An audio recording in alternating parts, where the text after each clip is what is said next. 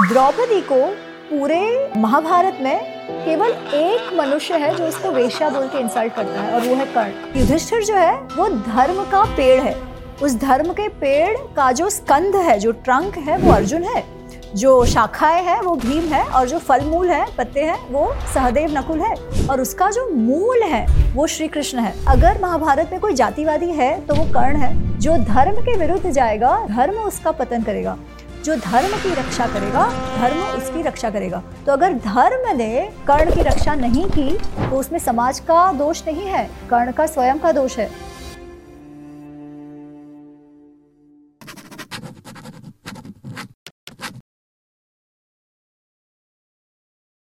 और हम नया एपिसोड लेकर आए हैं आपके साथ अमी जी जिसमें हम बात करेंगे विलन्स ऑफ़ महाभारत जी। तो इसमें जैसे मैंने पहला क्वेश्चन आपसे रामायण वाले में पूछा था who is your favourite villain in Mahabharata मैं वापस वही कहूँगी कि हम्म। महाभारत हो या रामायण विलेन या हीरो जो भी बनता है वृत्ति अनुसार बनता है। हम्म। महाभारत ज़्यादा कॉम्प्लेक्स है बहुत सारे उसमें कैरेक्टर्स हैं। यस करेक्ट रावण जैसा एकदम ही अधर्मी ऐसा नहीं है कोई पर फिर भी उस लेवल के हैं जो अलग किस्म से बर्ताव करते हैं। जिसमें दुर्योधन कर्ण शिशुपाल वो सब तो छोटे हैं जरासंध ये सब तो छोटे छोटे हैं। मतलब बहुत बड़े राजा थे वो पर उनका रोल कम रहा है। जो मेन कथा है उसमें तो जो विलन्स हैं उनका नाम हमें वेद व्यास जी ने स्वयं दिया है आदि पर्व में। ओके। ठीक है? वो कहते हैं कि ये जो युद्ध है ना धर्म युद्ध जो हुआ है वो उसका वो दो भाग करते हैं। और कहते हैं, युधिष्ठिर युधिष्ठिर धर्ममय महाड्रुम कि युधिष्ठिर जो है, वो धर्म का पेड़ है। उस धर्म के पेड़ का जो स्कंध है, जो ट्रंक है, वो अर्जुन है। जो शाखाएँ हैं, वो भीम है और जो फल पत्ते फल फल मूल है, पत्ते हैं, वो सहदेव नकुल है। और उसका जो मूल है, वो श्री कृष्ण है, जो इस धर्म के पेड़ को पकड़कर खड़ा है। दूसरी ओर वो कहते हैं दुर्योधन कौन है? मन्युमय महाद्रुम कि मन्यु रेज हम काम क्रोध बोलते हैं ना उसका जो महाद्रुम है उसका जो पेड़ है उस जिसके कारण वो अधर्म हुआ वो पेड़ है दुर्योधन। दुर्योधन का जो स्कंद है जो ट्रंक है जिसपे वो खड़ा है मतलब रूट पे और जो स्कंद उसे खड़ा रह के ले, लेकर खड़ा है वो है कर्ण। उसका जो मूल है वो है धृतराष्ट्र और उसकी शाखाएँ जो है वो है शकुनी। और जो फूल पत्ते हैं वो है दुशासन। तो शकुनी और दुशासन को जाने देते हैं। जो मेन तीन है वो तो यही तीन आते हैं। धृतराष्ट्र का नाम यहाँ पे आपने धृतराष्ट्र तो मूल है ना? वो तो राजा था। जानते हुए कि उसका पुत्र अधर्म करे जा रहा है करे जा रहा है करे जा रहा है उन्होंने कभी रोका नहीं उससे। और पुत्र मोह में अपना राजधर्म भी नहीं निभाया।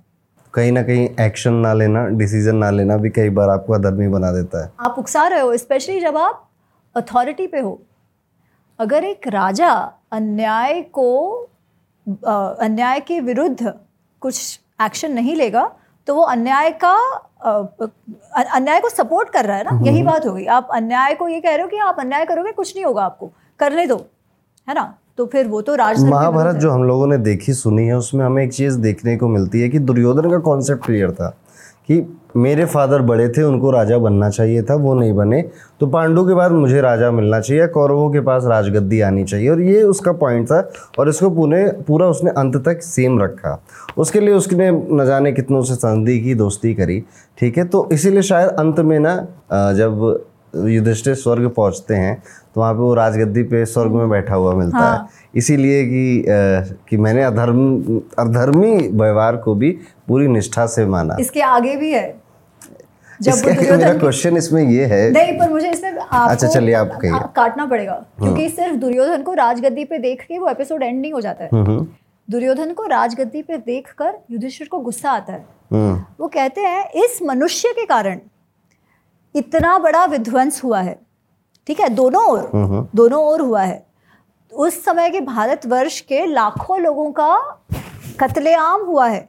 किसके कारण? इस मनुष्य के कारण। और इसको स्वर्ग पे गद्दी मिली है। और जब उसके बाद ही आता है ना कि उसके भाई लोग हैं वो तो नरक में दिखाए गए हैं। है ना? बाकी सब नरक में दुर्योधन के अलावा। तो पूछते हैं ऐसा क्यों? उनको उत्तर मिलता है।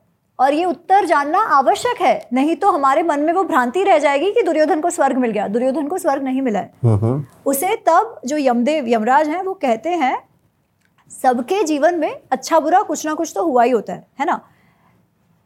पहले जो कम है ना अगर किसी ने अच्छा कार्य किया है तो पहले और बहुत छोड़ा अच्छा कार्य और बहुत ज़्यादा बुरा कार्य किया है तो पहले उस अच्छेपन का आपको दंड का आपको बेनिफिट मिल जाता है। फिर जो बहुत ज़्यादा बुरा कार्य किया है उसका आपको पश्चाताप करना पड़ता है। अगर आपने थोड़ा सा बुरा कार्य किया है क्योंकि कुछ ना कुछ तो हमसे हो ही जाता है तो आपको पहले नर्क का एहसास दिला देते हैं अनुभव दिला देते हैं and then you go to swarg. Duryodhan का उन्होंने कहा है कि उसने जीवन में कुछ तो अच्छा काम किया है इसलिए उसे स्वर्ग का केवल एहसास अनुभव हुआ है। अब वो फिर पूरा जो भी उसका बचा हुआ ये होगा वो नर्क में जाने वाला है। और जो तुम्हारे भाई वगैरह हैं सबसे कुछ ना कुछ हो जाता है तो उनको केवल एक अनुभव देना था। फिर वो सारे स्वर्ग में आते मैं वही कहने वाला दिस इज़ था। The end of the Mahabharata. मैं वहीं पे आ रहा था कि युधिष्ठिर के सभी भाई और द्रौपदी को नर्क मिल जाता है। अशीश अशीपत्य नाम का नर्क था वो जहाँ पे मिलता है। तो युधिष्ठिर कहते हैं कि मुझे एक बार दिखा के तो लाओ स्थिति कैसी है? तो बड़ी भयावह है बदबू आ रही है सब कुछ परेशान हो रहा है। फिर वहाँ पे उनके भाई भाई भाई ऐसे बुला भी रहे हैं पुकार भी रहे हैं। वहाँ पे फिर देवदूत आते हैं यमदूत आते कहते हैं कि क्योंकि आपने एक बार वो अश्वत्थामा या हतो नहीं वो कुछ ऐसे सब? नहीं है उसमें ऐसे सब नहीं कहते। ओके। वो कहते हैं कि आपको देखना था तो हमने आपको दिखा दिया पर अब आपके लिए ये नर्क नहीं है आपको जाना है स्वर्ग में ही। अगेन वो उनकी टेस्ट है।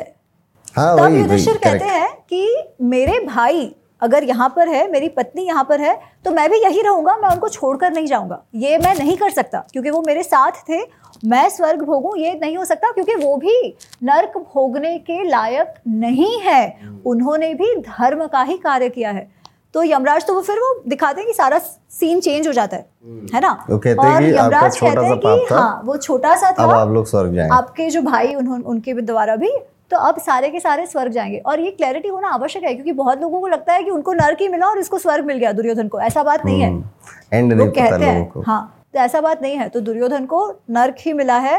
एंड वेद व्यास जी कोई भी कंफ्यूजन इसमें नहीं छोड़ते कि कर्ण दुर्योधन धृतराज जो है वो अधर्मी है हैं और हैं और जो धर्म युद्ध हुआ उसको कराने वाले भी वही हैं। कर्ण को तो लेकिन स्वर्ग मिलता है। कर्ण को स्वर्ग मिलता है वो उन्होंने घुमा फिरा के कुछ कुछ कहा है बट उसको ट्रंक तो कहा ना जो एक कथा मैंने सुनी थी ठीक है पता नहीं आप बताएँगी कि कर्ण जब मृत्युशैया पे पड़ा था मरने वाला था तो भगवान श्री कृष्ण आते हैं उसके पास दान भगवान ऐसा कोई भी कथा नहीं है क्योंकि उसका सर कलम हो गया है। ओके। ठीक है? तो वो कहाँ से अपना सोने का दांत देने जाएगा? तो ये क्यों किया गया ऐसा या फिर कर्ण को हम इतना ग्लोरीफाई क्यों करते हैं? कर्ण का ग्लोरिफिकेशन ना पिछले सौ वर्षों में इंडिपेंडेंस के बाद बहुत ज़्यादा हो गया है क्योंकि मृत्युंजय नामक एक मराठी पुस्तक लिखी गई जिसमें पूरा कर्ण को एक हीरो के तौर पे प्रस्तुत किया गया। दिनकर जो हमारे राष्ट्रकवि हैं जिन जिन पर मैं जिनको मैं बहुत मानती हूँ पर उन्होंने भी रश्मि रथी लिखा जिसमें कर्ण का महिमा मंडन हुआ। अब क्या मृत्युंजय या राधेय जो और एक मराठी पुस्तक लिखी गई या रश्मि रथी क्या ये महाभारत पे बेस्ड है? नहीं. ये फिक्शन है. ठीक है? फिक्शन कैटेगरी क्या होती है? कि आप पात्र वही रखो पर अपने हिसाब से स्टोरी को लगा दो. जैसे हम प्रोटेगोनिस्ट कहते हैं उसको आपको हीरो बनाना है. उसके लिए आप तोड़ मरोड़ के सारे इवेंट्स को इस तरीके से करो जिससे आपका हीरो सही हो. बहुत ही सुंदर पुस्तकें हैं बहुत ही सुंदर रचनाएँ हैं पर महाभारत से मेल नहीं खाती. ये पता होना अत्यंत आवश्यक है. और इसीलिए जो मैंने दोनों पुस्तकें लिखी हैं, महाभारत अनरावल्ड रामायण अनरावल्ड और महाभारत का जो हिंदी है, महाभारत का अनावरण, इसका हेतु ही यही है, क्योंकि इतना ज़्यादा फिक्शन लिखा गया है महाभारत रामायण पे पिछले सौ वर्षों में कि सच क्या है ये लोग जानते नहीं हैं। तो इन पुस्तकों में मैंने यही कहा है कि वेद व्यास जी द्वारा रचित महाभारत और वाल्मीकि जी रचित रामायण में क्या बताया है? क्योंकि ये इतिहास है और अगर हमको सीख लेनी है तो इतिहास से लेनी है।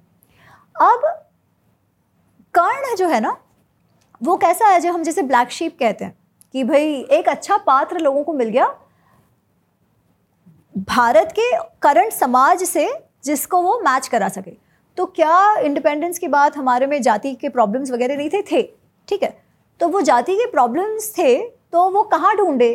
तो इतिहास में उनको ऐसा एक पात्र मिल गया जिसको उस रूप में ढाला जा सकता था। अफकोर्स ये तभी नहीं थे। दूसरा एक पुराना नाटक है 2000 साल पुराना, जिसमें भी क्रिएटिव लिबर्टी हमारे नाट्यों में ली जाती थी, जिसमें भी कर्ण को थोड़ा सा ग्लोरीफाई कर दिया गया है। बट बहुत ज़्यादा तो अभी हुआ। क्योंकि he could be the one जो कह सके कि नहीं, जो एंटी जो जाति, जो हमारे समाज में जो कुरीतियाँ हैं, उससे बाहर निकलने के लिए एक हीरो कर्ण। तो उसमें आपको आप जिसमें बताया जाता है कि वो तो बेचारा क्योंकि गलत जाति में जन्म लिया उसने इसीलिए वो अपना जो सामर्थ्य है, उस सामर्थ्य के अनुसार उसे स्टेटस नहीं मिला, ऐसे हम कहते हैं। पर क्या आपको पता है, अगर महाभारत में कोई जातिवादी है तो वो कर्ण है। वो कितनी बार उसने द्रोणाचार्य और कृपाचार्य को कहा है कि ये तो ब्राह्मण है, इनको तो कथा पढ़ना चाहिए, इनको तो केवल शिक्षक होना चाहिए। ये लोग क्या लड़ाई करेंगे? ये लोग तो डरपोक होते हैं, ऐसे करके वो कहता है। कृपाचार्य को उसने यहाँ तक कहा है कि आप वापस और कुछ कहोगे ना तो आपकी जबान खींच लूँगा मैं। जिह्वा छेदस्यामी आपके जबान काट दूँगा। आपने मुझे और कुछ कहा तो ठीक है? ऐसे ऐसे वो बात करता है। मद्र नरेश जो है, मद्र नरेश जो है, वहाँ पे वो कहता है कि आपका जो जो राज्य है, वहाँ पे तो वर्ण संकर है। कोई किसी के भी साथ विवाह करता है, कोई जाति जाति के अनुसार रह नहीं रहा है। वो ये सब स्वयं कह रहा है कि आपकी जो स्त्रियाँ हैं, वो भी एकदम संकरित हो गई है। किसी के साथ भी उठती बैठती है, किसी के साथ भी सोती है। इस प्रकार से उसने लिटरली कहा है, क्योंकि कर्ण जो है ना, वो बहुत ही हम कहते हैं कि उसकी भाषा पे कोई संयम ही नहीं है थ्रू आउट द्रौपदी को पूरे महाभारत में केवल एक मनुष्य है जो उसको वेश्या बोल के इंसल्ट करता है, और वो है कर्ण. किसी ने नहीं कहा, दुर्योधन ने भी ये कभी नहीं कहा. द्रौपदी के वस्त्र वस्त्र हरण का भी जो आइडिया है, वो कर्ण का है. अफकोर्स वो केवल द्रौपदी के लिए नहीं है, वो सबके लिए है कि आपके जो ऊपर के वस्त्र है वो निकाल दो. पर इन्होंने तो एक ही वस्त्र पहना था. ठीक है? तो वो आइडिया भी इसका है। कर्ण कहता है कि और जब द्रौपदी पूछती है कि अरे, मुझे जीता गया या नहीं जीता गया? पहले मुझे बताओ, क्योंकि युधिष्ठिर तो हार गए थे तो मुझे कैसे दांव पे लगा सकते हैं? तो ये जब बातें चल रही है अच्छा सबसे पहली बात, सब ये कहते हैं कि स्त्री को कैसे दांव पे लगा दिया? बात सही है, पर युधिष्ठिर जब सब कुछ हार गए थे, अपने भाइयों को और स्वयं को दांव पे लगा दिया था, उसके बाद की ये बात है। उसके बाद द्रौपदी को लाया जाता है। और वो भी क्यों? क्योंकि शकुनी उकसाते हैं। पर द्रौपदी को लाने के बाद उसका जो इतना इंसल्ट और ह्यूमिलिएशन हुआ है वो कर्ण ने किया है। ठीक है? इसका हम महिमा मंडन करते हैं। क्यों? क्योंकि दो तीन चीज़ें उसके बारे में कही जाती है कि द्रोणाचार्य जो है उन्होंने पढ़ाने से मना कर दिया। है ना? क्यों मना कर दिया? क्योंकि गलत जाति। जाति कौन सी? उनकी परशुराम थे उनके गुरु। हाँ पर बात ये नहीं है। द्रोणाचार्य भी कर्ण के गुरु ही थे। ओके।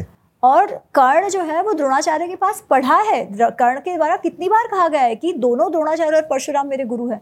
तो हम्म। क्यों क्यों कर्ण को द्रोणाचार्य कर्ण क्यों द्रोणाचार्य के पास से चला जाता है? द्रोणाचार्य नहीं निकालते वो स्वयं जाता है। क्यों? क्योंकि वो ना हमेशा से अर्जुन के साथ गुरुकुल में भी अर्जुन के साथ वो हमेशा स्पर्धा रखता था। हम्म। ठीक है कि मैं अर्जुन से अच्छा।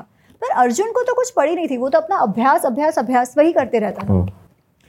फिर एक बार दुर्योधन कर्ण को लगा कि अगर मुझे इसे हराना होगा तो मुझे ब्रह्मास्त्र सीखना पड़ेगा। तो द्रोणाचार्य जी के पास जाके बोलता है कि मुझे आप ब्रह्मास्त्र सिखाओ।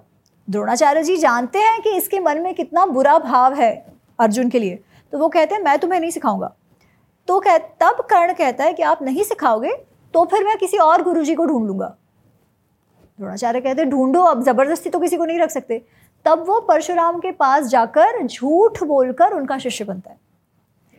सबसे पहली बात तो जो उसको जातिवाद जी की जो हम बात करते हैं मैं ये नहीं कह रही कि जातियाँ नहीं थी ठीक है वो सब रहा होगा पर सूत क्या होता है? सूत क्या जो हम आज समझते हैं वैसी कोई ऑपरेस जाति थी? नहीं। मैं आपको एक एग्ज़ाम्पल देती हूँ। कीचक है। कीचक का नाम आपने सुना है जो मत्स्य देश में राजा विराट का सेनापति था और उनके पत्नी का भाई था। कीचक को भी सूत पुत्र कहा गया है। Okay okay. तो जो राजा विराट के राजा है उनकी जो वाइफ है वो भी सूत पुत्री है ठीक है? तो सूत पुत्र का क्या अर्थ हुआ? मैं बताती हूँ आपको। और जो सूत पुत्री है तो राजा विराट और उनकी वाइफ है सुदेशना उनकी बेटी है उत्तरा। उत्तरा का विवाह किसके साथ हुआ? अभिमन्यु के साथ। अभिमन्यु के साथ। तो पांडवों को सूतों से इतनी नफरत है कि सूत पुत्री सुदेशना की बेटी को अपने घर की बहू बना लिया। ऐसे कैसे हो सकता है? Right? इसका मीनिंग अलग है कुछ। हाँ सूत का मीनिंग है सूत इज़ अ मिक्स जाति। हम्म। ब्राह्मण स्त्री और क्षत्रिय पुरुष उनका विवाह होकर उनके जो सारे बच्चे हैं ना फिर उनको सूत कहा जाता है। फिर ये होता था कि फिर सूतों का भी कितने सारे सूत हुए होंगे फिर वो भी अपने अपने में विवाह वगैरह करते थे। तो ये कोई ऑपरेस जाति नहीं थी। सूतों को तो कथावाचक होते थे वो लोग। जैसे कीचक योद्धा है योद्धा होते थे कथावाचक होते थे और सारथी भी होते थे। तो वो कोई ऑपरेस थे ऐसा कुछ नहीं था। वो लोग तो वेद पाठ भी करते थे। उनको तो क्षत्रियो ब्राह्मणों जैसा सम्मान मिलता था। ठीक है? इसलिए ये जो कर्ण का पूरा हवा क्रिएट किया गया है ना, वो कहीं ना कहीं आज के समाज के, समाज में, के प्रॉब्लम्स में फिट करने के लिए उसको बड़ा बना दिया गया है। और वो देख कर ना, जैसे क्या होता है कि कर्ण को जैसा उसे बनाया गया है, उसको एक्सेप्ट करना बहुत सुलभ है। क्योंकि हम जब कर्ण को देखते हैं तो लगता है, अरे देखा, उसमें तो सामर्थ्य था। पर वो जो उसे हासिल करना चाहिए, वो उसे मिला नहीं। क्यों? क्योंकि समाज का प्रॉब्लम समाज उसके विरुद्ध था। वो तो बहुत अच्छा था, पर वो तो समाज ने उसके साथ द्रोह किया, विद्रोह किया, जो भी। नहीं, ये सीख एकदम गलत है। महाभारत की सीख बहुत क्लियर है। धर्मो रक्षति रक्षित, धर्म एव हतो हंति धर्मो रक्षति रक्षित। जो धर्म के विरुद्ध जाएगा, धर्म का पतन कराएगा, धर्म का हनन करेगा, धर्म उसका पतन करेगा। जो धर्म की रक्षा करेगा, वो धर्म उसकी रक्षा करेगा। तो अगर धर्म ने कर्ण की रक्षा नहीं की तो उसमें समाज का दोष नहीं है कर्ण का स्वयं का दोष है। अब इसमें कई सारी चीज़ें और भी मिलती हैं जैसे कुंती ने उसको पैदा होते ही बहा दिया। उसके बाद जब युद्ध होने वाला था तो उसके कवच कुंडल इंद्र ने भिक्षा में लेकर चले गए। जब द्रौपदी का स्वयंवर हो रहा था तो कर्ण जीतने वाला था पर सबने कहा कि अरे नहीं नहीं ये तो सूत पुत्र है इसके तो राजा है भी हाँ। नहीं। तो इतना तिरस्कार भी तो हुआ है उसका। हाँ। अच्छा कुंती माँ ने वो तो कन्या थी जब कर्ण का जन्म हुआ है ना? तो उन्होंने त्याग दिया क्या ये गलत हुआ? हाँ। पर क्या जिस परिवार में गया कर्ण क्या उसके साथ भेदभाव हुआ था? क्या वो गरीबी में पला बड़ा था? नहीं अधिरथ जो थे वो तो धृतराष्ट्र के बहुत करीबी मित्र थे। इसीलिए तो द्रोणाचार्य ने अपना शिष्य तक बनाया था कर्ण को okay. है ना? तो उनके साथ माता जी ने छोड़ दिया ये बात दुख की थी। पर क्या उसका पालन पोषण अच्छे से नहीं हुआ था? क्या उसको जो माता पिता ने उसे अपनाया था क्या उन्होंने उसे प्रेम नहीं किया था? पहली बात तो वो बहुत प्रेम में बहुत ऐश्वर्य में वो बड़ा हुआ है। बहुत सम्मान के साथ बड़ा हुआ है। अच्छा अब बहुतों के साथ अत्याचार होते हैं। बहुतों के साथ life is not fair right Kunti माँ स्वयं जो है वो तो वासुदेव वसुदेव की बहन थी है ना? पर उनको कुंती भोज को दे दिया गया। हाँ। तो उनको भी तो अपने परिवार में वो नहीं बड़ी हुई थी। उनको भी किसी और को अडॉप्ट करने दे दिया गया था। हाँ, हाँ। मानकर इनमें उनको छोड़ दिया और किसी और ने अडॉप्ट किया। तो उनको भी तो कहीं और ही पली बड़ी थी ना वो। तो आपके साथ कोई एक बात ऐसी हो जिससे हमें दया आए वो एक चीज़ है। बट वो दया का क्या उसके साथ जीवन में कोई खराब हुआ था क्या? आप उल्टा पांडवों को देखो। उनका जन्म कहाँ हुआ? जंगल में। राइट इतने वर्ष अपने टीनेज तक वो लोग जंगल में ही रहे। तो जंगल में के कोई बहुत ऐशो आराम की तो जीवन नहीं होता है तो क्या उनके साथ अत्याचार नहीं हुआ था? सबके साथ कुछ ना कुछ कुछ ना कुछ कुछ ना कुछ हुआ था। जितनी लग्जरी में शायद कर्ण बड़ा हुआ था उतने तो पांडव भी नहीं हुए थे। जैसे टीवी सीरियल्स में दिखाते हैं कि वो मछुआरे थे या क्या थे। नहीं मछुआरे नहीं थे अधिरथ जो है वो हम्म, हम्म। सूत थे। और अंग जो है वो सूतों का राज्य था। और अधिरथ वॉज़ अधिरथ के लिए शब्द ऐसा इस्तेमाल हुआ है जो शब्द का प्रयोग हुआ है वो है महायशस्वी। ओके क्योंकि वो धृतराष्ट्र के मित्र थे और अगर वो इतने क्लोज नहीं होते तो क्या द्रोणाचार्य कर्ण को पढ़ाते क्या? नहीं पढ़ाते ना पर वो उनके साथ पढ़ता था दुर्योधन और उन सब के साथ पढ़ता था ठीक है? इसलिए कोई भी परिस्थिति जब हुई हो घटना हुई हो तो उसे सही परिप्रेक्ष्य में देखना चाहिए। ऑल्सो किसी के साथ एक चीज़ कुछ बुरी हुई है तो क्या उसे दुनिया पर बुराई ठोकने का जस्टिफिकेशन मिल जाता है? तो ऐसा हो तो फिर कुंती को भी कुंती भी जाके किसी को भी मार देगी मुझे तो मुझे भी मेरे माँ बाप ने छोड़ दिया। ये तो बात सही नहीं है ना? अगर उसके साथ अत्याचार होता लोग परेशान करते रहते उसे कुछ नाम उल्टा सीधा बुलाते ऐसा भी नहीं था। राइट पहली बात वो। दूसरी बात हम लेते हैं जब द्रौपदी के स्वयंवर की बात आती है। तो द्रौपदी के स्वयंवर की जो कथा है ना वो बहुत इंटरेस्टिंग है। जनरली हम कहते हैं कि द्रौपदी ने कहा कि ये तो सूत है इससे मैं विवाह नहीं करूँगी। पर जितनी मैन्यूस्क्रिप्ट मिली है ना महाभारत की, जो क्रिटिकल एडिशन जब बन रहा था, तब अराउंड 1200 मैन्यूस्क्रिप्ट्स में से केवल पाँच मैन्यूस्क्रिप्ट्स में ये बात आती है। और किसी में भी नहीं आई है। 1200 में से पाँच, ठीक है?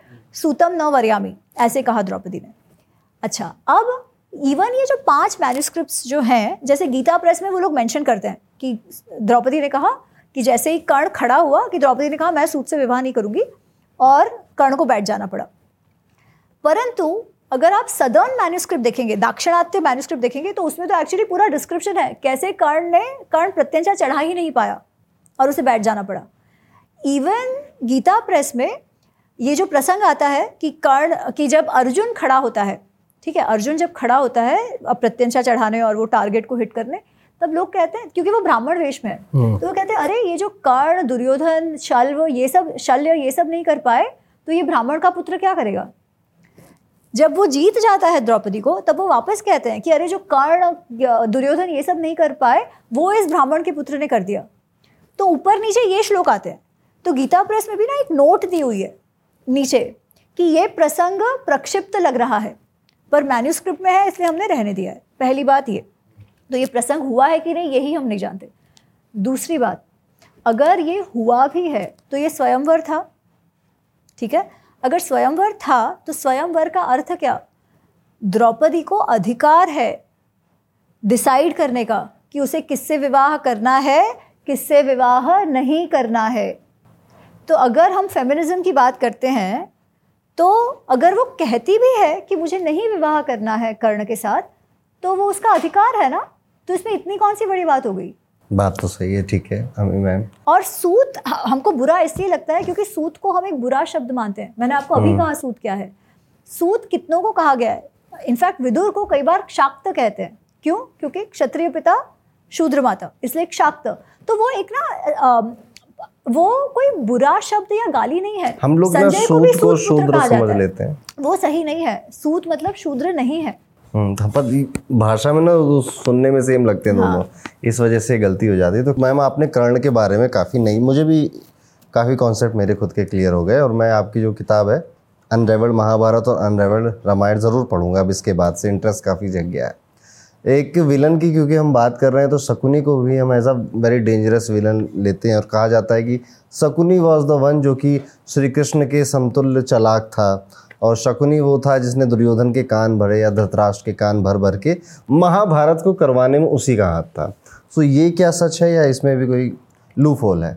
क्या शकुनी दुर्योधन को प्रोत्साहन देता था पांडवों के अगेंस्ट? एक्चुअली वैसा नहीं है। इट्स लाइक शकुनी दुर्योधन की हाँ में हाँ मिलाता था हर चीज़ हाँ, हाँ। ठीक है?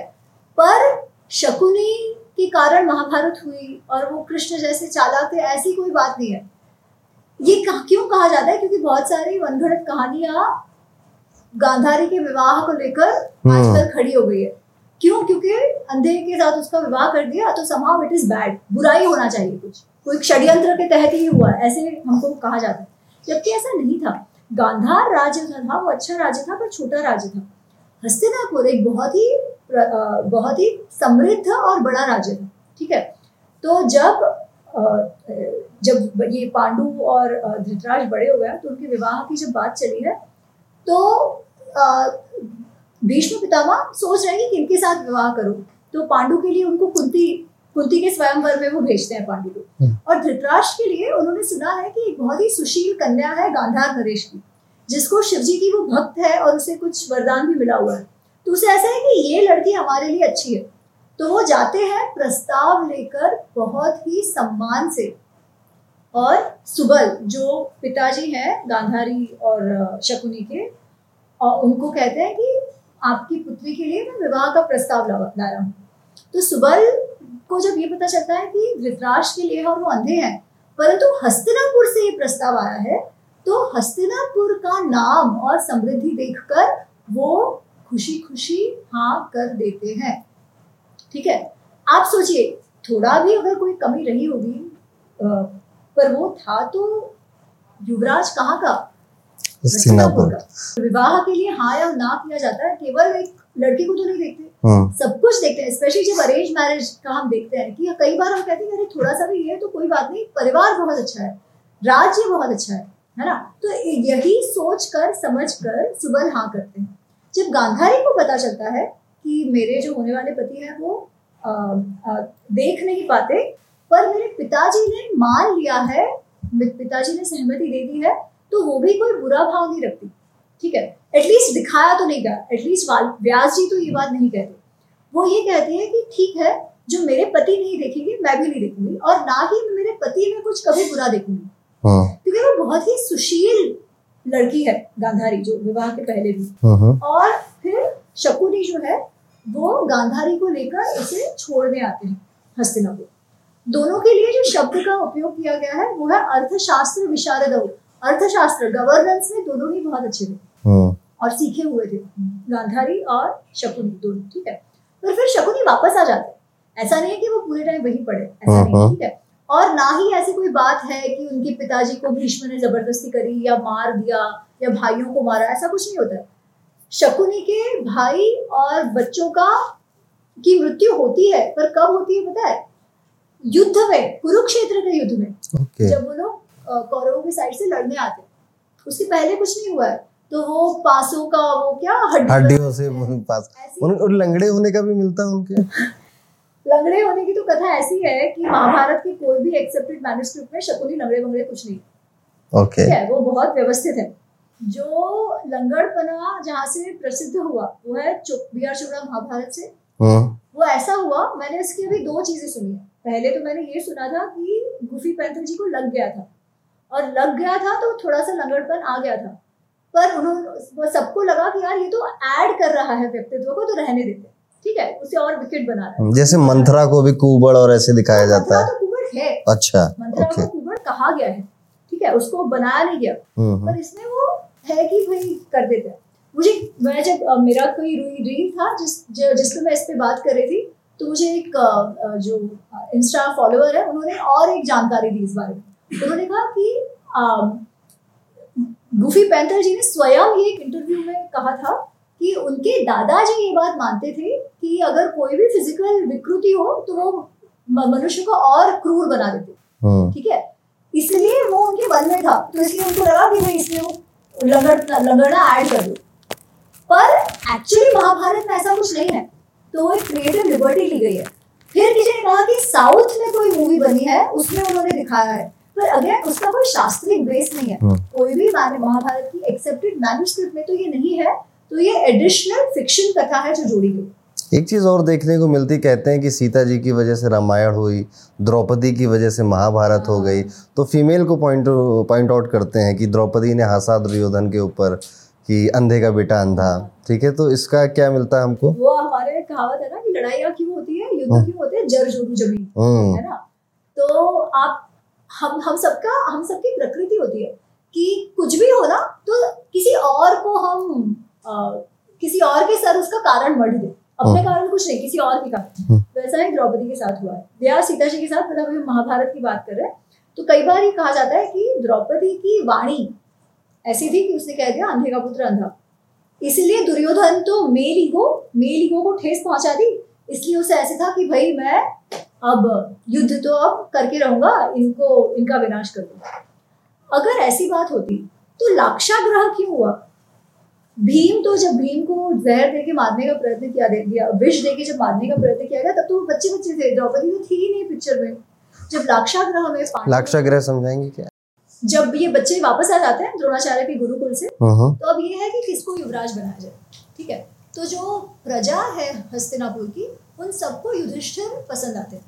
और युधिष्ठिर के गुण भी ऐसे हैं कि कोई उनका विरोध उनको युवराज ना बना, ना बनाए ऐसा उसका विरोध ही नहीं कर पाएँगे क्योंकि वो थे ही इतने अच्छे।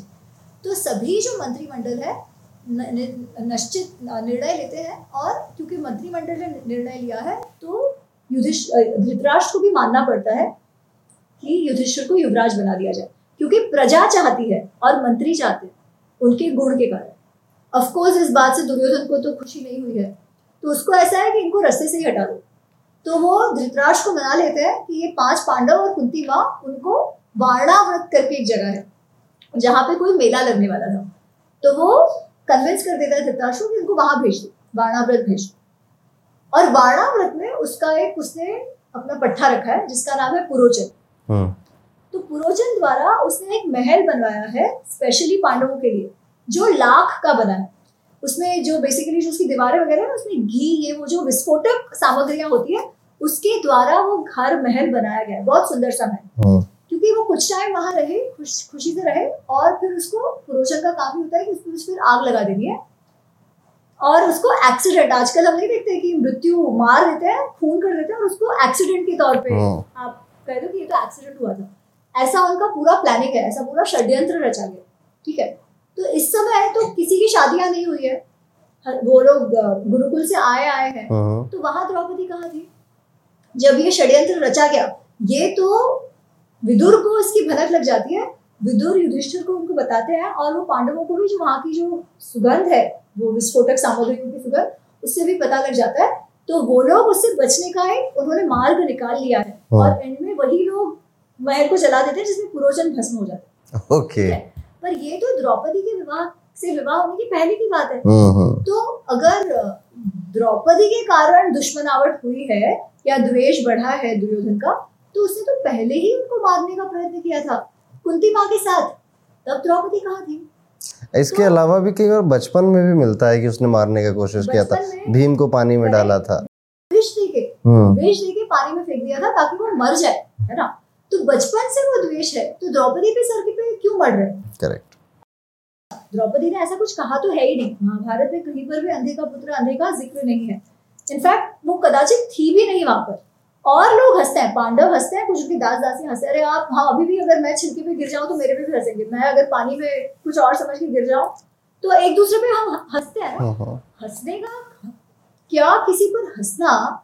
ये पूरे उसने जो पूरा प्रपंच रचा उसके पश्चात जो द्यूत क्रीड़ा का और वस्त्रहरण का ये कहाँ से जस्टिफाई होता है? जैसे मैंने कहा द्रौपदी ने तो कहा ही नहीं था पर अगर कहा भी होता तो भी ये कहाँ से जस्टिफाई करता है कि युद्ध का कारण उसे बना दो? ये तो दुर्योधन का प्रॉब्लम था ना, कि उसका उसका मात्सर्य भाव, उसका लोभ अगेन काम क्रोध लोभ मोह मद मात्सर्य। उसका अहंकार, मात्सर्य और लोभ इतना अधिक था कि एंड में वनवास के बाद जब पांडव कहते हैं कि केवल पाँच गाँव दे दो तो वो पाँच गाँव भी देने को तैयार नहीं। उसको ऐसा है कि तुम्हारे साथ में जी नहीं सकता। अब सुई की टोक जितनी भी ज़मीन में नहीं दूँगा, मैं आपके साथ जी नहीं सकता। युद्ध तो होना ही होना है। और उसको भड़काने वाला कर्ण है। वो दोनों है जो चाहते ही नहीं है कि किसी भी प्रकार की संधि हो। इनफैक्ट धृतराष्ट्र भी बाद में तो कहते कि भाई युद्ध ना हो क्योंकि उनको पता है उसके उनके बेटे की कितनी काबिलियत है वो भी जानते हैं। उनको पता था अगर युद्ध होगा तो जीतने वाले तो पांडव ही। है तो वो भी नहीं चाहते थे युद्ध हो। जब गंधर्व गंधर्वों के साथ अब अ, दुर्योधन कर्ण और उन सबका जब गंधर्वों के साथ युद्ध हुआ था जब वो लोग ये कब होता है? जब घोष यात्रा नाम का वो प्रसंग है जब पांडव है वो जंगल में रह रहे वनवास के दौरान ठीक है? और वो हस्तिनापुर के पास के किसी जंगल में उस समय आए हुए हैं। तो शकुनी और कर्ण अपना दिमाग चलाते हैं और कहते हैं कि हम जाके दिखाते हैं पांडवों को कि वो कैसे दरोदर भटक रहे हैं पर हम कैसे ऐश्वर्य में रह रहे हैं। हम्म, हम्म, तो वो पूरी वो कर्ण कर्ण दुर्योधन शकुनी बाकी सारे कौरव उनकी पत्नियाँ सभी एक साथ निकल पड़ते हैं कुछ ना कुछ बहाना करके। क्यों? क्योंकि दिखाने पांडवों को बुरा लगाने कि आपकी हालत देखो और हमारी हालत देखो। पर उल्टा हो जाता है। वहाँ जंगल में पहुँच के वहाँ जो गंधर्व है उनके साथ लड़ाई हो जाती है युद्ध हो जाता है हम्म, इन सब का दुर्योधन का और उन गंधर्वों का किसी बात को लेकर। और कर्ण को इतनी चोट लगती है कि वो भाग जाता है युद्ध से ठीक है? और दुर्योधन पकड़ा जाता है। दुर्योधन जब पकड़ा जाता है तो कुछ सैनिक बचते हैं और वो भाग कर जाके युधिष्ठिर को कहते हैं। आप प्लीज़ हमारी हमारा सहयोग करिए। हमारे राजा को पकड़ लिया गया। तो उस समय फिर युधिष्ठिर जो है, वो पांडवों को भेजते हैं, बाकी चारों को भाई आप जाके मदद करो। और अर्जुन, भीम, नकुल, सहदेव मिलकर गंधर्वों से युद्ध कर कर दुर्योधन को छुड़ाते हैं और कौरवों को छुड़ाते हैं। कर्ण तो चला गया है, भाग चुका है, क्योंकि वो कहता है कि अरे मेरे से तो सहन नहीं हो रहा उनसे युद्ध करना है। उसको चोट लगती है। ठीक है? तो अब अब ये आप सोचो कि जिसको आपने निष्कासित कर दिया ऐसे जिसका सारा जिसकी सारी जो राज्य हड़प लिया पांडवों का उन्हीं ने आपको बचाया। अब ये तो ऑब्वियसली ईगो पे ठेस पहुँचने वाली बात है। तो दुर्योधन इतना ज़्यादा दुखी हो जाता है कि उनके कारण वो बच गया कि वो कहता है मैं अब हस्तिनापुर तो नहीं जाऊँगा मैं यहीं पर अपना जीवन त्याग दूँगा। मैं तो आमरण अनशन कर दूँगा और जीवन त्याग दूँगा। तब शकुनी इनफैक्ट उसे एक बात कहते हैं, वो कहते हैं, देख, इतना सब होने के पश्चात पांडवों ने तुम्हारी सहायता ही करी। अब तुम बड़ा मन रखो। हस्तिनापुर में तुम्हारे पास सारी लक्ष्मी, सारी समृद्धि है। उनको दे दो। उनको इंद्रप्रस्थ दे दो और तुम बड़े बन जाओ। ये शकुनी कहते हैं। बट दुर्योधन कहता है, नहीं चांस ही नहीं है। ये तो मैं नहीं करूँगा और मैं मरी जाऊँगा। फिर कर्ण वापस आता है। फिर कर्ण कहता है अरे बहुत अच्छा तुमने हरा दिया गंधर्वों को। मुझे तो मैं मुझसे सहन नहीं हुआ उनका जो आक्रमण था। मुझे बहुत चोट लग गई थी इसलिए मैं चला गया। दुर्योधन कहता है नहीं नहीं और वो बताता है कि ऐसे सब हुआ और वो कहता है इसलिए अब मैं पांडवों ने मुझे बचाया तो मैं मर जाऊँ कई जगह सुनने को मिलता है कि दोस्ती हो तो दुर्योधन कर्ण जैसी दोस्ती हो। कृष्ण और सुदामा और दुर्योधन कर्ण को कंपेयर किया जाता है विच इज़ रॉन्ग मैं ये पूछती हूँ कि मित्र कैसा होना चाहिए? मित्र ऐसा होना चाहिए जो आपको उकसा के आपके पूरे परिवार का कुटुंब का तहस नहस बना रहे जस्ट क्योंकि आप चाहते हो या ऐसा हो जो आपको सही मार्ग दिखाए। हाँ। मित्र कैसा हो? मित्र ऐसा हो जो सब लोग कह रहे हैं कि भाई संधि कर लो। हस्तिनापुर में सुखी से रहो धर्म के मार्ग पे रहो उस सबके विरुद्ध जाकर अपने दोस्त को उकसाता रहे कि नहीं भाई कुछ भी हो जाए मैं हूँ ना। कोई लड़े ना लड़े मैं तो लड़ूँगा ना। और हम्म। उसको पतन के पथ पर ले जाए। मित्र कैसा होना चाहिए? और इतना कह के भी गंधर्व का युद्ध के समय भाग गया। करेक्ट युद्ध शुरू होने वाला था धर्म युद्ध कुरुक्षेत्र पर। तब दस दिन जब भीष्म पितामह लड़ रहे थे तब वो युद्ध के बाहर बैठा था। पहले दस दिन कर्ण ने युद्ध में भाग नहीं लिया। क्यों? क्योंकि भीष्म पितामह ने कुछ कह दिया उसका उसको ईगो पे लग गया। और वो कहता है कि आपने मुझे कहा कि मैं रथी महारथी कुछ नहीं हूँ तो अब मैं नहीं लड़ूँगा जब तक आप सेनापति हो। क्योंकि मैं पर, पराक्रम करूँगा उसका क्रेडिट आपको मिल जाएगा। इसलिए जब तक आप है तब तक मैं नहीं युद्ध करूँगा। अरे वहाँ तुम अपना ईगो ले आए। अब दोस्ती कहाँ गई? दोस्ती कहाँ गई? तुम कहते कोई बात नहीं यार उन्होंने मुझे कुछ भी बुरा कहा क्या फ़र्क पड़ रहा है? मैं तो अपने मित्र के लिए लड़ रहा हूँ ना। बट नहीं। हाँ। अब हम विलन्स ऑफ़ महाभारत की बात कर रहे हैं। एक अश्वत्थामा का नाम आता है। क्या वो विलन की कैटेगरी में आएगा? अश्वत्थामा को मैं विलन वैसे नहीं मानती। पर जो आखिर में अश्वत्थामा ने किया हाँ। उससे वो उसकी ज़िंदगी पूरी बहुत ही उसने अपने ज़िंदगी का पतन करवा लिया जीवन का पतन करवा लिया। हम्म, शुरुआत में ऐसा कुछ नहीं है। अश्वत्थामा दुर्योधन का मित्र है और दुर्योधन के साथ है और उसे पांडवों से कोई द्वेष नहीं है ठीक है? इनफैक्ट जब विराट मत्स्य देश में विराट का युद्ध होता है तब दुर्योधन और कर्ण शकुनी ने तो ये कह के वो युद्ध के लिए सबको सहमत किया था कि हम जाके विराट नरेश के जो गोधन है उसको चुरा के लाएँगे। ये जो इसका नाम क्या? एक दूसरा एक जो जो राज्य है वहाँ के राजा के साथ मिलकर हम गोधन चुरा के लाएँगे। इसलिए युद्ध होता था ठीक है? परंतु वहाँ जाके सबको पता चल गया कि ये तो एक्चुअली पांडवों का अज्ञातवास तोड़ने का इसके मन में था। हम्म, तो वहाँ पर ना फिर द्रोणाचार्य कहते हैं कि अरे वो तो अर्जुन लग रहा है वो जो वहाँ जो नपुसंक वेश में जो है वो एक्चुअली अर्जुन लग रहा है और ये जो निमित्त है, वो भी सारे सही नहीं लग रहे तो हमें ये युद्ध नहीं करना चाहिए, ठीक है? तो इन, इस बात को लेके कुछ बहुत आर्ग्यूमेंट्स हो जाते हैं, कर्ण में, कृपाचार्य में, अश्वत्थामा में और द्रोणाचार्य में, ठीक है? उस समय अश्वत्थामा इतने गुस्सा होते हैं और वो कहते हैं दुर्योधन और कर्ण को कि तुमको क्या लग रहा है कि जिस तरीके से तुमने पांडवों के साथ व्यवहार किया है, वो धर्म का व्यवहार है, बिल्कुल भी धर्म संगत नहीं है ये। ना ही इसमें कोई पराक्रम है कि आपने उनका द्यूत क्रीड़ा में उनका सब कुछ हर लिया। ये तो कावर्ड जैसे, जो मतलब ये तो जो नहीं करना चाहिए, जिसमें कोई दम नहीं है, वो लोग ऐसा कार्य करते हैं, क्षत्रिय ऐसे कार्य नहीं करते। यहाँ तक अश्वत्थामा कह रहा है, ठीक है? तो अश्वत्थामा को कोई स्पेसिफिक द्वेष पांडवों के साथ नहीं है, दुर्योधन के साथ मैत्री है। एंड में जाके एकदम, जब द्रोणाचार्य का दृष्टद्युम्न वध करता है, उसके बाद अश्वत्थामा का जो भाव है वो एकदम बदल जाता है, ठीक है? और उसको अब ये है कि मुझे तो कुछ भी करके अब बदला लेना है। तब फिर जाके जब दुर्योधन को भीम ने मारा है, तब अब अश्वत्थामा कहता है, नहीं, अब मैं बदला लूँगा। और जब युद्ध समाप्त हो चुका है, या सबको लग रहा है कि युद्ध समाप्त हो गया, तब अश्वत्थामा में ऐसे जैसे रौद्र रूप आ गया और वो जाके इनके जो कैंप है, जो शिविर है पांडवों का, जिसमें पांडव नहीं थे, फिर उनके बच्चे दृष्टद्युम्न शिखंडी, पांचाल के सारे सेना, वो वो सब थे।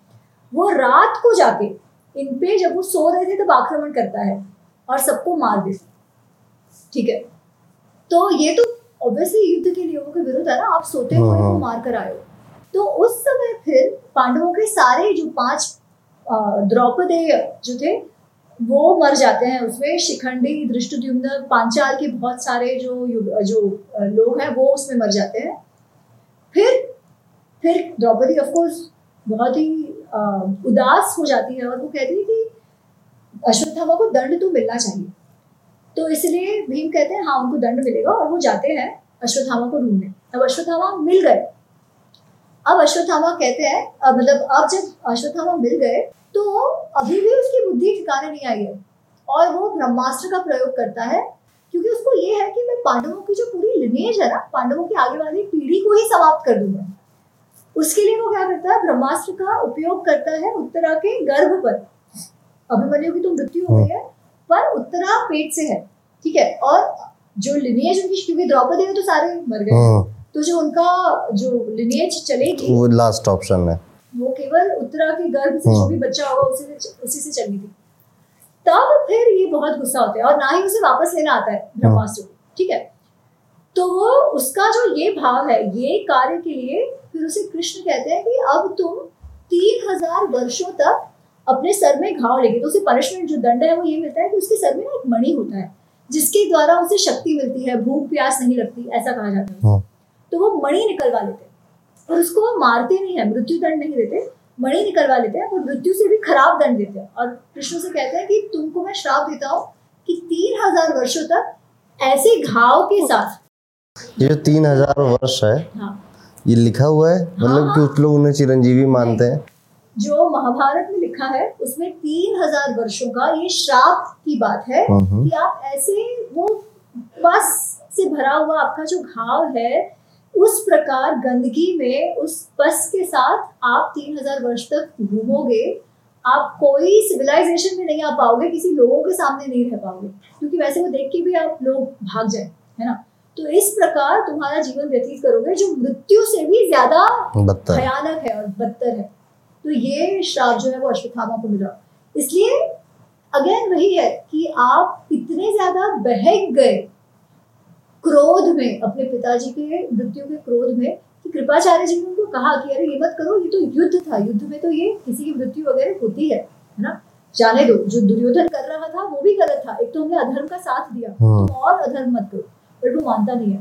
तो जो क्रोध है जो बदला है वो एक अच्छे व्यक्ति को भी दे ले डूबा ऐसे नहीं तो उसे ऐसे करने की आवश्यकता नहीं थी। तो जैसे बोला जाता सात चिरंजीवी में अश्वत्थामा तो आएँगे फिर? क्या उसे चिरंजीवी महाभारत में कहा गया है? नहीं। महाभारत में तो तीन हज़ार वर्ष की बात है वो घाव के साथ रहने बट बहुत लोग मानते हैं। आपसे बात करके काफ़ी चीज़ें लग रही है और कैसा होता है ना इसमें हाँ। कि कई बार कैसे होता है कि हमको कोई अगर बुरा भी है हम्म, तो we want to justify that बुरापन है हम्म, ना? कि ये क्यों बुरा है इतना? क्योंकि उसके साथ इतना बुरा हुआ। आप देखिए वही जो मानसिकता है वो कहाँ कहाँ दिखती है और जब आप देखिए कश्मीर में वगैरह जब टेररिस्ट को पकड़ा जाता है हम्म, तो एक पूरा एक ग्रुप है जो क्या कहेगा अरे वो बेचारा तो हेडमास्टर का बेटा था। उसके साथ इतना बुरा हुआ इसलिए उसका आतंकवादी बनना जायज़ है है है। ना? अरे ऐसे थोड़ी ना होता है। हम्म, आतंकवादी तो वो है। अब उसको दंड भी मिलेगा वो करने का। पर वो तब तब वो अहिंसा का लेके बैठ जाएँगे कि नहीं नहीं उसे तो आप फांसी मत ह्यूमन राइट्स क्योंकि हाँ ह्यूमन राइट्स अरे जो जो मर गए उनके ह्यूमन राइट्स नहीं है क्या? जिनके अगेंस्ट वो आतंक मचा रहा है उनके ह्यूमन राइट्स नहीं है क्या? आपको उसके ह्यूमन राइट्स दिख रहे हैं जिसने अधर्म किया है है ना? तो ये वही मानसिकता है। जब ऐसे ऐसी कहानियाँ आती हैं कि भाई हाँ अगर आप देखोगे तो आपने शकुनी के लिए इतना दया भाव उत्पन्न कर दिया कि वो तो फिर मारेगा ही ना। अगर उसके साथ इतना बुरा हुआ है। कर्ण के साथ इतना बुरा हुआ तब तो वो बदला लेना उसका जायज़ है। तो आप जो विकृतियाँ है उसको बढ़ावे देने का काम कर। रहे हो हमको कृष्ण क्या कहते हैं कि काम करो तो लोग मोह से मुक्त हो जाओ और योगस्थ होकर डिसीज़न लो। ये कहानियाँ ये विकृतियाँ बढ़ाने की बात करती है कि आपको क्रोध है आपके साथ बुरा हुआ बदला ले लो है ना? वो उसे जस्टिफाई करती है कि आपके बदले को आपकी विकृतियों को आपके अहंकार को लोभ को मात्सर्य को बढ़ाने का काम करती है। कहीं ना कहीं हम अपने अंदर की विकृतियों को बढ़ा रहे हैं या फिर जस्टिफाई कर रहे हैं। ठीक है कि हाँ यार मैं भी ऐसा हूँ तो मैं भी गलत नहीं हूँ क्योंकि वो भी ऐसा था तो वो भी गलत नहीं है। ओके अमीर जी हम यहाँ पर इस एपिसोड को एंड करते हैं। और बहुत कुछ आपने से सीखने को मिला और मैंने जैसे कहा ना कि मैं अब आ यहाँ से जाने के बाद आपकी अनरेवल्ड महाभारत और रामायण दोनों पढ़ूँगा। क्योंकि उसमें आपने विद प्रूफ सब कुछ बताया और हमारी ऑडियंस भी अब उसको ज़रूर पढ़ना चाहेगी। कोई लास्ट मैसेज जो आप कहना चाहोगे हमारी ऑडियंस से? बस इतना कहूँगी कि महाभारत रामायण इतिहास है हम्म हम्म। और इतिहास क्यों है? पूर्व वृत्तम कथा युक्तम हम्म। पूर्वज में जो हुआ है कथा युक्त है कुछ कुछ एग्जैजरेशन है मेटाफर्स है पर उसका एक उद्देश्य है धर्म अर्थ काम मोक्षाणाम उपदेशम समन्वितम। हम्म, हमारे जीवन को जीने के लिए जो हमारे पुरुषार्थ है वो हम कैसे जिए हम एक अच्छा जीवन कैसे व्यतीत करें उसकी सीख हमें इतिहास से मिलती है। पर वो सही सीख लेने के लिए सही इतिहास जानना आवश्यक है और हमारे ऋषि मुनियों ने ये तपस्या कर कर हम तक पहुँचाया है तो इतिहास को इतिहास के रूप में अवश्य जाना। Thank you so much Amit ji. Radhe Radhe. Radhe Radhe.